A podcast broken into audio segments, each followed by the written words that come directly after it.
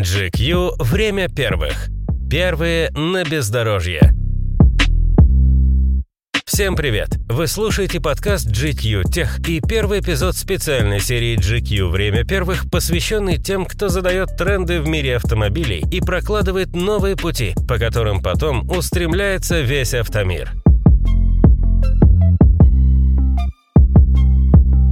Тема первого выпуска – мода на кроссоверы, или как машины для бездорожья из нишевого продукта смогли превратиться в самый желанный класс автомобилей в мире. Мы живем в эпоху перемен. Все, что окружает человека, переживает глобальный слом, и автомобили – одна из самых ярких иллюстраций этого процесса. Машина в 20 веке и машина в веке 21 все меньше похожи друг на друга. И речь даже не о неминуемом переходе на автономный транспорт и электродвигатели, а о том, как изменились вкусы автолюбителей. Если посмотреть на автомобильный поток 90-х и тот, который мы видим за окнами в наши дни, в глаза бросится одно яркое отличие – возросшее в десятки раз количество внедорожников и кроссоверов.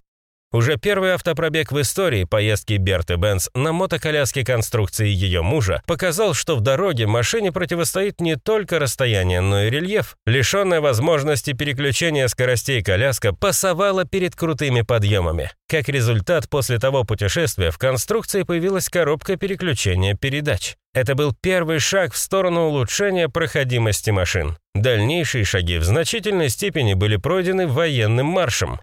Первая половина 20 века с ее постоянными войнами предъявляла машинам вполне конкретные требования. Автомобиль должен быть неприхотлив к дорожным и бездорожным условиям и прост в обслуживании и ремонте.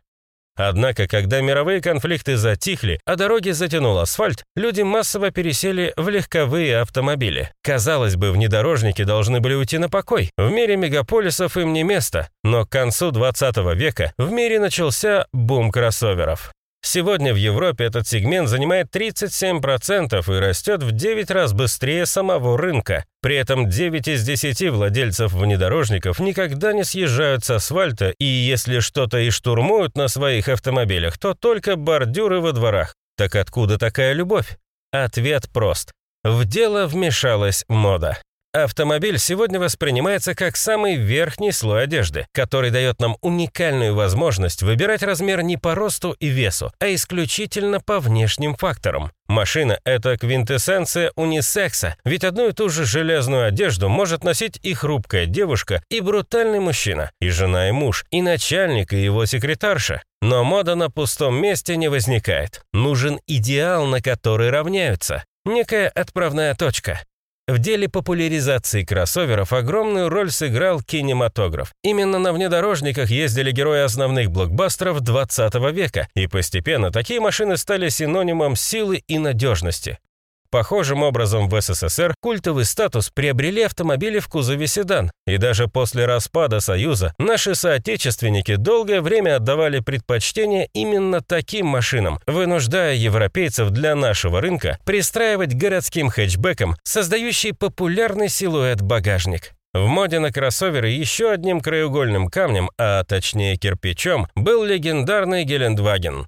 Несмотря на то, что внедорожники существовали и до него, именно G-класс от Mercedes-Benz стал первой внедорожной иконой стиля. Так что по сей день дизайн современного G-класса остается максимально близким классической машине из 70-х. Изначально вокруг новой модели ажиотажа не ожидалось. Аскетичный внедорожник не очень подходил под имидж премиальной марки, поэтому, например, в США Гелендваген долгие годы не экспортировался. И все же, как настоящий вездеход, Г-класс пробил себе путь через все границы и преграды. Что уж говорить, если его кузов одновременно нес в одних местах планеты крупнокалиберные пулеметы военных, а в других – папу римского, сделавшего его своим первым папомобилем.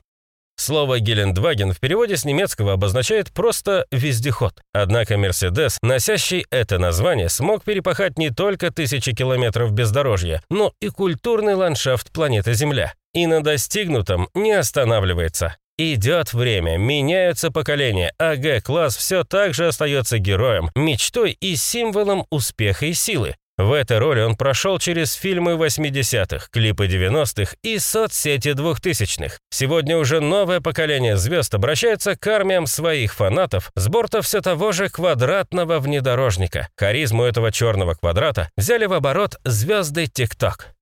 За годы своего существования Гелендваген превратился из машины в целое явление. Один только его вид сразу говорит о многом, и этот факт идеально подходит под ТикТок с его доведенной до абсолюта визуальной сущностью. Когда нужно коротким видеорядом сказать многое, Г-класс незаменим. Он сам по себе яркий образ денег, власти и силы. Остается лишь дополнить эту картину деталями, чтобы либо довести брутальность до максимума, либо, сыграв на контрасте, сделать видео парадоксальным и смешным.